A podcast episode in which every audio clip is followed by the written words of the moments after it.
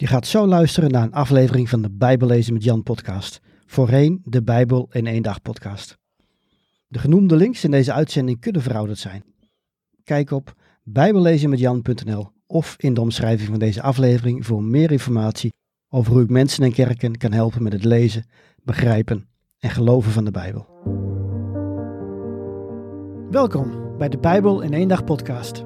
Mijn naam is Jan Heijnen. Ik ben auteur van het boek De Bijbel in één dag. Ik geloof dat de Bijbel Gods woord is en dat we allemaal deel uitmaken van zijn verhaal. De Bijbel is ook een vreemd boek soms. Ik help christenen de Bijbel te lezen, te begrijpen en te geloven. Op de Bijbel in één dag.com kun je het e-book De Bijbel in één dag gratis downloaden. Ook kun je de paperback bestellen of je inschrijven voor een van mijn cursussen of seminars. Oké, laten we met de aflevering beginnen. Op het moment dat ik dit opneem, staat de lijdenstijd op het punt van beginnen. Dit is voor veel christenen een periode van bezinning. Sommige mensen gebruiken deze 40 dagen om te vasten, om minder te snoepen of minder alcohol te drinken, of om een pauze te nemen van social media. Het echte doel natuurlijk is om dichter bij God te komen door te reflecteren op wat Hij voor ons heeft gedaan door Zijn Zoon voor ons te offeren. Maar Bijbellezen is lastig. En net als bij veel goede voornemens, stranden we vaak al na een paar dagen. Dat wil ik graag helpen voorkomen. Ik heb hiervoor dan ook de 40 dagen challenge ontwikkeld. Bij de 40 dagen challenge lezen we samen de Bijbel. Ik heb 40 Bijbelverhalen en teksten uitgekozen die nieuw licht werpen op de belangrijkste dag in de geschiedenis van de mensheid, de kruisiging van Jezus. Als je je opgeeft voor de 40 dagen challenge, krijg je de mogelijkheid een app te downloaden. Daarin vind je het leesplan voor de 40 dagen. Bij iedere dag geef ik een toelichting. Die kun je uiteraard lezen naast je eigen Bijbel. Maar je kunt er ook voor kiezen om te luisteren. Als je op play drukt in de app, lees ik niet alleen mijn toelichting voor, maar ook de bijbehorende Bijbeltekst. Zo zijn we echt samen aan het Bijbel lezen. In deze speciale podcastaflevering wil ik hiervan vast een voorproefje geven. Wat je zo gaat horen is de eerste les van de 40 dagen challenge. Wil je ook meedoen met deze challenge? Je vindt alle informatie op www.jan-heinen.nl slash 40 dagen. Jan-heinen, heinen met H-E lange I N E N.nl schuinstreepje 40 dagen. Dan volgt hier de eerste les. De Bijbel is een boek met een goddelijk ontwerp. Wij denken vaak dat de Bijbel lineair is opgebouwd. Hij begint met de schepping van het universum en eindigt met de terugkomst van Jezus en de schepping van een nieuwe hemel en aarde. Daartussenin loopt dan het verhaal van God en mens in een rechte lijn. Denken wij. En enerzijds klopt dat ook wel, want er is natuurlijk sprake van een tijdlijn. Aan de andere kant is de Bijbel ook circulair opgebouwd. Daarmee bedoel ik dat bepaalde patronen en gebeurtenissen steeds terugkomen. Om een klein voorbeeld te geven, bomen en hout spelen een hele belangrijke rol in de Bijbel. Vandaag lees je bijvoorbeeld iets over de levensboom waar Adam en Eva van aten. Deze boom bevatte vruchten en gaf levenskracht. De boom van het leven is daarmee direct een verwijzing naar de Heer Jezus, die ook leven geeft aan mensen. Noach die bouwde een ark van hout en redde daarmee zijn familie en de dieren. Mozes ontmoet de engel van de Heer bij een brandende doornstruik. En als hij zoutwater zoet moet maken, gooit hij er een stuk hout in.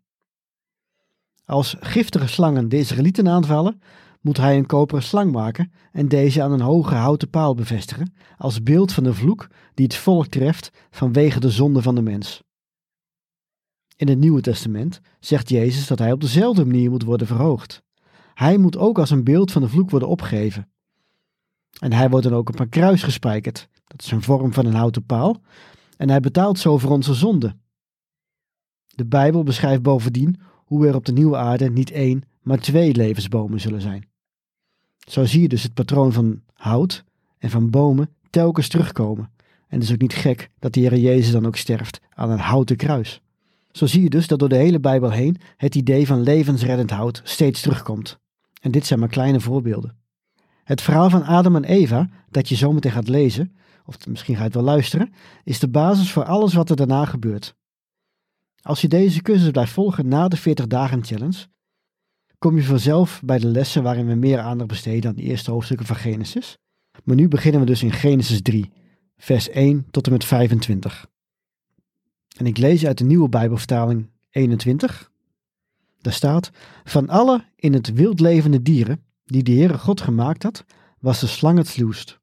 Dit dier vroeg aan de vrouw: Heeft God werkelijk gezegd dat jullie van geen enkele boom in de tuin mogen eten?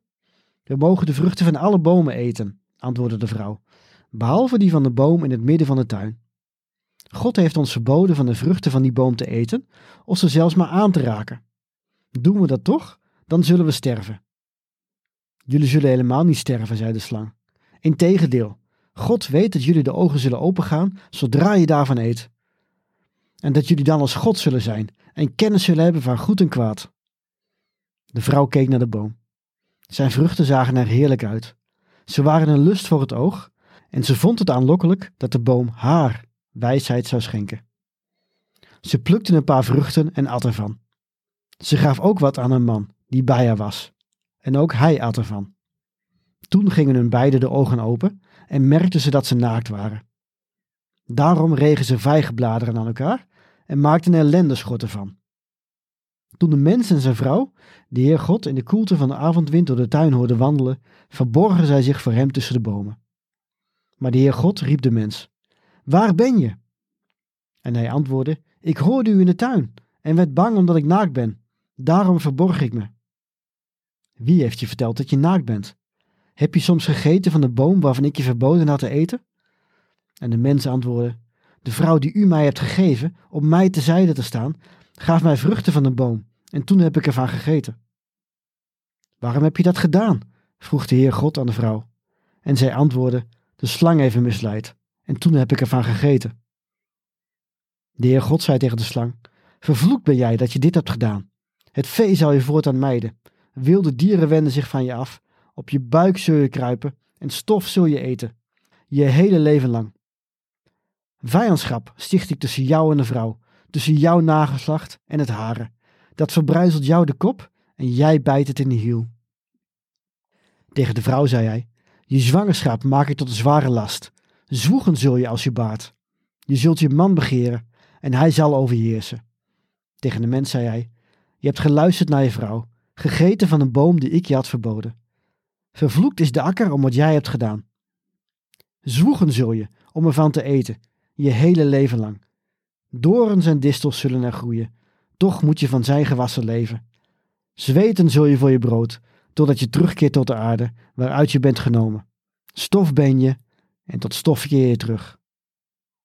De mens noemde zijn vrouw Eva. Zij is de moeder van alle levenden geworden. En de Heer God maakte voor de mens en zijn vrouw kleren van dierenvellen en trok hun die aan.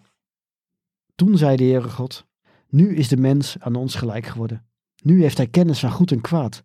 Nu wil ik voorkomen dat hij ook vruchten van een levensboom plukt, want als hij die zou eten, zou hij eeuwig leven. Daarom stuurde hij de mens weg uit de tuin van Eden, om de aarde waaruit hij was genomen te gaan bewerken. En nadat hij hem had weggejaagd, plaatste hij ten oosten van de tuin van Eden de cherubs en het heen en weer flitsende vlammende zwaard. Zij moesten de weg naar de levensboom bewaken.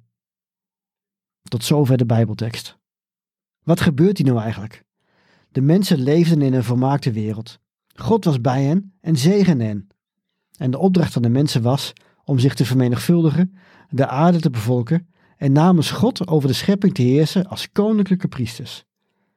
Ze waren dus heersers over de aarde, maar wel als afgevaardigden van God, zijn vertegenwoordigers. De tuin van Eden, waar ze woonden, was als het ware de tempel waarin ze God konden aanbidden. Maar blijkbaar was er, voordat dit verhaal gebeurt, al iets gebeurd wat de Bijbel ons niet heel duidelijk vertelt. In ieder geval niet hier in Genesis. Er waren al wezens tegen God in opstand gekomen. En deze slang is daar een voorbeeld van. Later wordt hij wel Satan genoemd. Dat betekent tegenstander. Hij is een zogeheten gevallen engel. En hij zet een valstrik voor de mens. Hij misleidt hen door Gods woorden fout te citeren. Eva trapt erin en eet van een verboden vrucht. En dan geeft ze er ook een aan Adam. Hij zondigt eveneens. En op datzelfde moment beseffen ze dat ze zijn voorgelogen. Nu weten ze wat goed is en wat kwaad is. Want voor het eerst in hun leven worden ze geconfronteerd met het kwaad. Daarvoor kennen ze alleen maar goedheid. Ze zijn niet langer onschuldig en daarom proberen ze hun naaktheid te verbergen. maar je kunt je niet verstoppen voor God. God spreekt harde woorden. Omdat ze ervoor hebben gekozen om ook kennis van het kwaad te krijgen, is er definitief iets veranderd.